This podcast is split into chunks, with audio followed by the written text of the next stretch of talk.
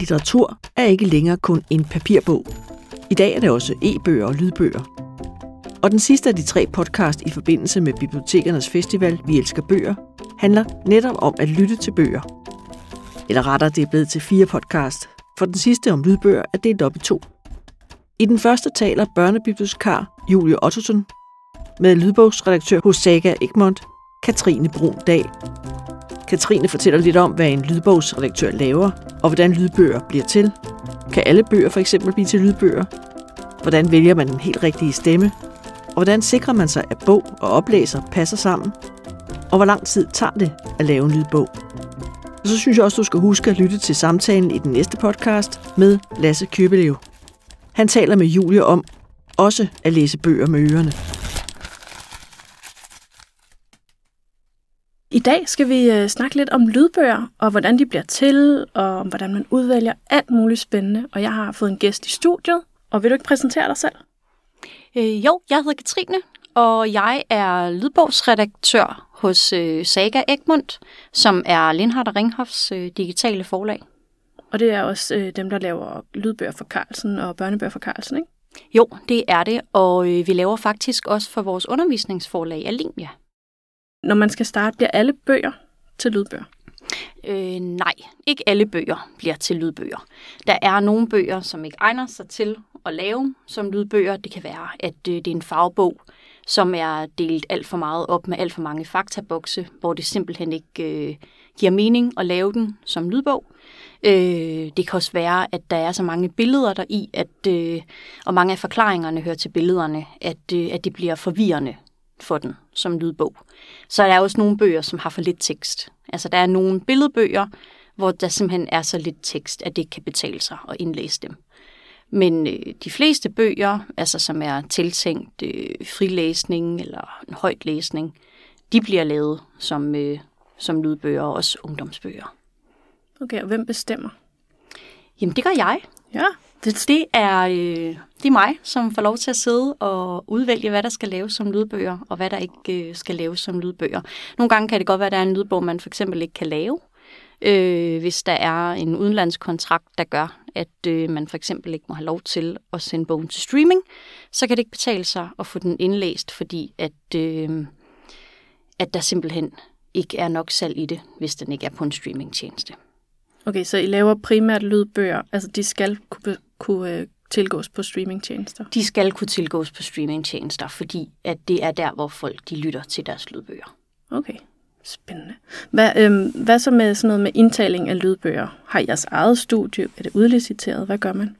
Jamen altså, vi har nogle forskellige studier, som øh, vi arbejder sammen med. Og de har også nogle forskellige indlæsere øh, ansat, øh, som man så kan vælge imellem.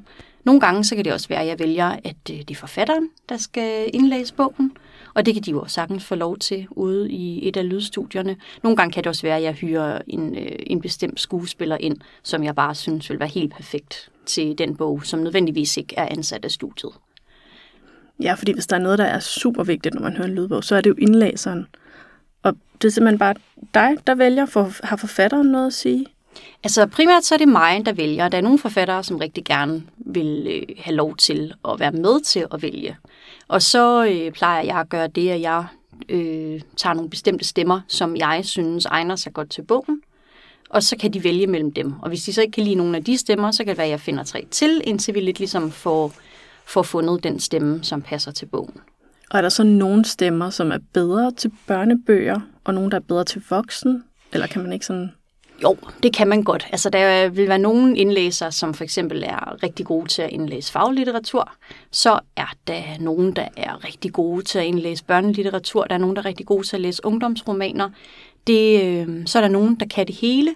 Men altså til, til børnebøger, der kan jeg primært lide at vælge en lidt yngre stemme, som jeg synes altså, passer bedre til, til bogen. Okay. Øhm, der er jo mange, altså, der er mange af de her, også specielt ungdomsbøger eller fantasybøger, som har flere fortællere, altså hvor der er flere synsvinkler. Og altså, vælger I så flere øh, stemmer, eller kører man bare med den samme, og så skal de lave deres stemme om, eller hvad, hvad er kutumen? Det er lidt forskelligt fra bog til bog. vi har lavet nogle bøger, hvor at vi øh, har flere øh, stemmer på.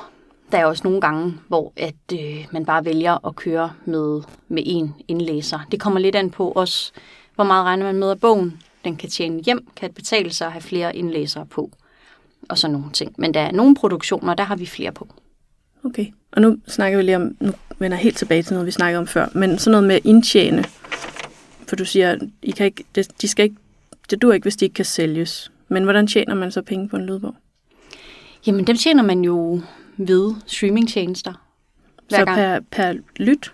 Det er, ja, det er per lyt, at, øh, at man så lidt ligesom tjener, tjener lydbogen hjem. Og selvfølgelig så har man jo en kalkyle, hvor man lidt ligesom sætter sig ned og bestemmer sig for, jamen, kan det betale sig, hvis jeg bruger så så mange penge på at lave lydbogen, hvornår har, egner jeg så med at have den tjent hjem? Nu snakker vi lidt om det der med, når man skulle indlæse. Og får de her, der indlæser bøgerne, får de bøgerne i forvejen, så de kan gennemlæse dem, eller altså, er det bare lige på hårdt? Det er meget forskelligt. Nogle indlæsere, de vil gerne have bøgerne i forvejen. Jeg har også nogle indlæsere, som jeg laver rigtig meget med. De plejer som regel gerne vil have, at jeg sender manuskriptet til mig før, helt uden om studiet, så så gør jeg det. Så er der også nogen, der bare går ind og hopper lige ud i det. Altså, når jeg har brugt Sebastian Klein, han får bare manuskriptet, og så starter han med at læse, og det fungerer jo godt hver eneste gang. Ja, det er ret vildt. Men altså, man kan også sige, at han læser også ofte sine egne ting op, så han, han kender dem også. Det er rigtigt. Han læser tit sine egne bøger, men han indlæste to bøger for mig her sidste år, og dem havde han, der fik han manus, da han kom ud i studiet, og det er gået rigtig, rigtig godt. Okay, men det er lidt spændende, fordi jeg tænker sådan, der er jo meget, nu vender jeg tilbage til fantasybøgerne igen, men der er bare ofte sådan ord, de selv har opfundet, eller stednavne, også bare generelt kaldenavne, som de har sikkert tænkt sig at skulle udtales på en helt bestemt måde. Hvordan sikrer man sig, at man får det med, når det bliver læst højt? Jamen altså nogle gange så fortæller forfatteren egentlig forvejen, at det her det skal udtales på, på den og den måde. Øh, hvis forfatteren ikke har været ind over og har fortalt det, så plejer indlæseren som regel at kontakte en og være sådan lidt, hvordan skal det her udtales? Øh, det kan også være et, øh, et ord for eksempel, som både kan udtales på dansk og på engelsk. Hvordan skal det så gøres og sådan noget? Men der plejer indlæserne at være rigtig gode til sig selv og henvende sig, hvis det er, de er i tvivl. Okay. Ja, fordi at der er jo ikke noget værre, når man, når man eller ikke, jeg ved ikke, om det er slemt, men nogle gange, når man øh, hører en bog, man har læst, så tænker man, gud, så har jeg bare gået og sagt det her navn helt forkert. Hvilket også kan være sådan en åbenbaring og spændende. Okay, men hvor lang tid tager det at, at lave en lydbog? Det er et rigtig godt spørgsmål, Julie, fordi det kan tage alt fra en måned til flere måneder. Der er rigtig mange øh, faktorer, der spiller ind. Det kan være, at øh, den indlæser, du rigtig, rigtig gerne vil bruge til bogen, som du bare vil have, måske ikke lige har tid til at gå i gang med bogen, når du sætter den i produktion. Øh, det kan også være, at manuskript kan være lidt forsinket nogle gange, og øh, ja, der kan ske rigtig, rigtig mange ting, men hvis alt går, som det skal være, kan du sagtens producere en lydbog på en måned. Okay. Og er det vigtigt, at lydbogen er klar samtidig med den fysiske bog og e-bogen, eller kan den godt komme før eller efter? Hvad prioriterer man? Den må aldrig udkomme før.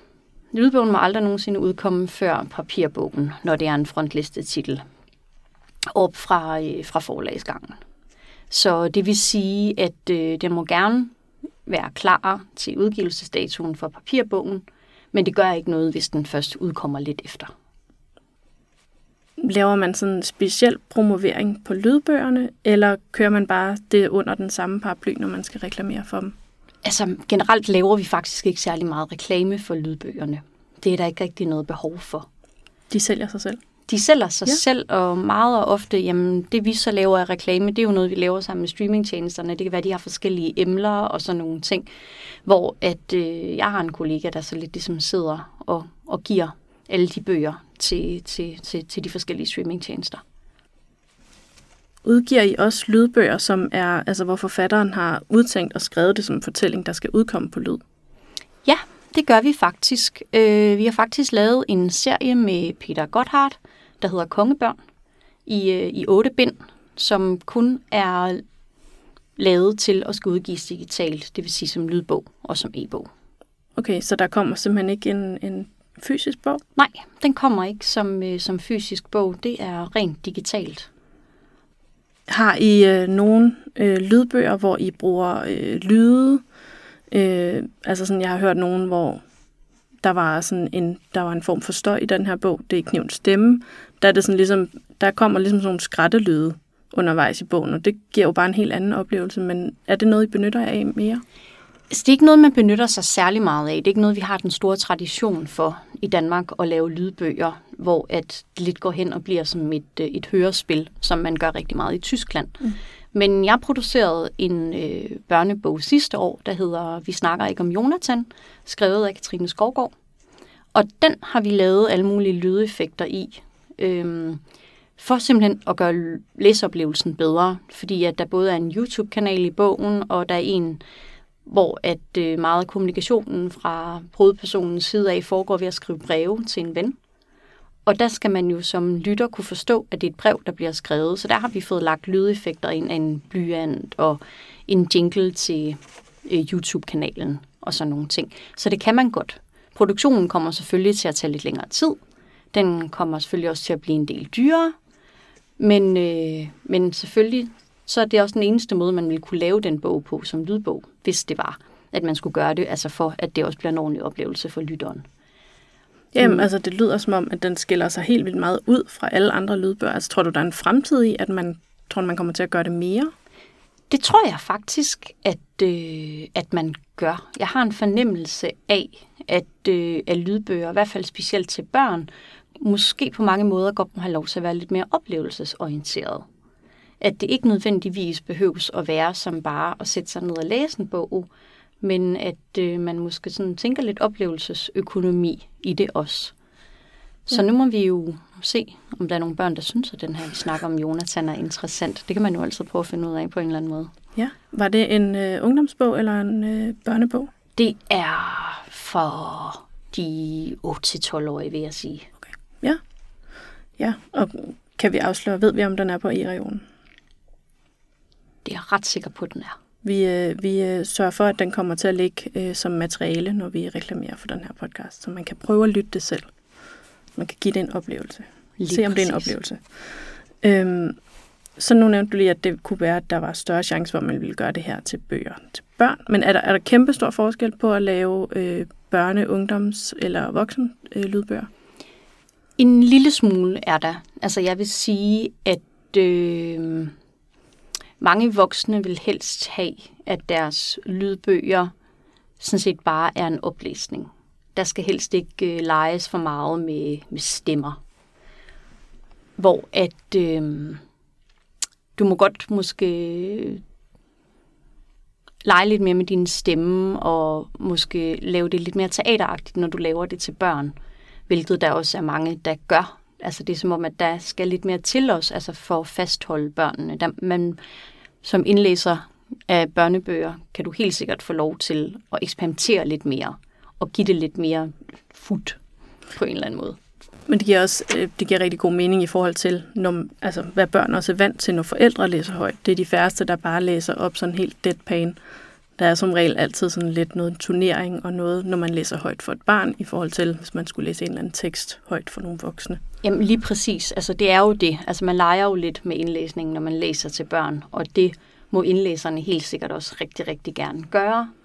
Øhm, tit og ofte så er der jo også mange karakterer tit i bøger til børn, og dem skal man jo også kunne differentiere en lille smule fra. Og der er det jo rigtig godt, hvis indlæseren også kan differentiere fra dem, hvis man ikke har flere indlæsere på. Ja, det betyder rigtig meget, når man læser, at man, er sådan, at man ikke er i tvivl om, hvem der siger hvad. Lige præcis. Det kender man jo også fra sig selv, når man sidder og læser en bog, at så har man også tit nogle gange lidt nogle, man har en bestemt måde, man synes, at den person lyder på inde i ens hoved, når det er vedkommende, der siger noget i bogen, når man læser. Helt sikkert.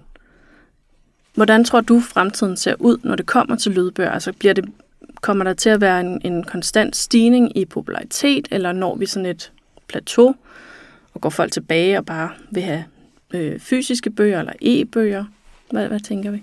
Jamen altså, vi har jo kunnet se, at selvfølgelig ja, så steg lydbogsmarkedet jo betydeligt meget, da corona kom, og vi lidt ligesom kom i lockdown. Men folk er jo fortsat med at lytte til lydbøger. Så jeg tror ikke, at øh, det tal kommer til at falde. Og jeg kunne også godt forestille mig, at det med tiden også kommer til at stige. Altså der er jo det med, at når man lytter til lydbøger, der kan man nu sit lave andre ting imens. Hvor at sætte sig ned og læse en fysisk bog, det er en aktiv handling. Det er det, du kan. Men du kan lave alle mulige forskellige ting, når du lytter til lydbøger. Og det tror jeg appellerer til rigtig mange. At man kan lave andre ting imens, specielt i en hverdag, hvor man måske ikke har tid til at sætte sig ned og læse, der er det måske en rar måde for mange folk at, at få læst på. Men vi har jo også kunne se, at selvom at lydbøger er blevet mere populære, så er papirbogen jo også blevet mere populær. Og øhm, der er selvfølgelig folk, der både lytter til lydbøger og læser papirbøger, så jeg tror for mange folk, det også handler om, hvad det er for en slags bog. Nogle vil man måske hellere lytte til, og nogle vil man måske hellere sætte sig ned og læse. Så jeg tror, at for mange brugere i dag, der er det nok mere en både og, i stedet for en enten eller. Det synes jeg er en, en perfekt måde at slutte den her øh, podcast af med, eller i hvert fald det her interview af med. Øhm, så vil jeg sige mange tak, fordi du gav dig tid til at kigge ind. Øhm. Jeg siger mange tak, fordi jeg måtte lov til at komme og fortælle om mit fantastiske arbejde som lydbogsredaktør.